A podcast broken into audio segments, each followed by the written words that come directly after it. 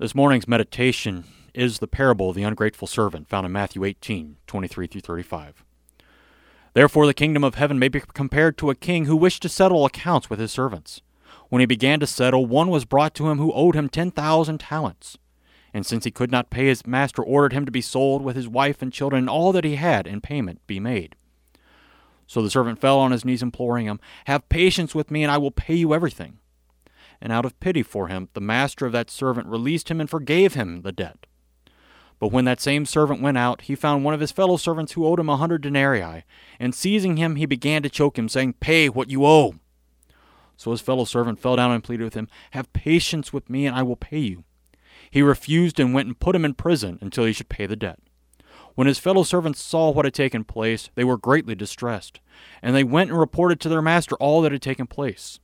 Then his master summoned him and said to him, You wicked servant, I forgave you all that debt because you pleaded with me.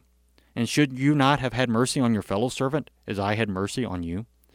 And in his anger he delivered him to the jailers until he should pay all his debt. So also my heavenly Father will do to every one of you, if you do not forgive your brother from your heart. Amen.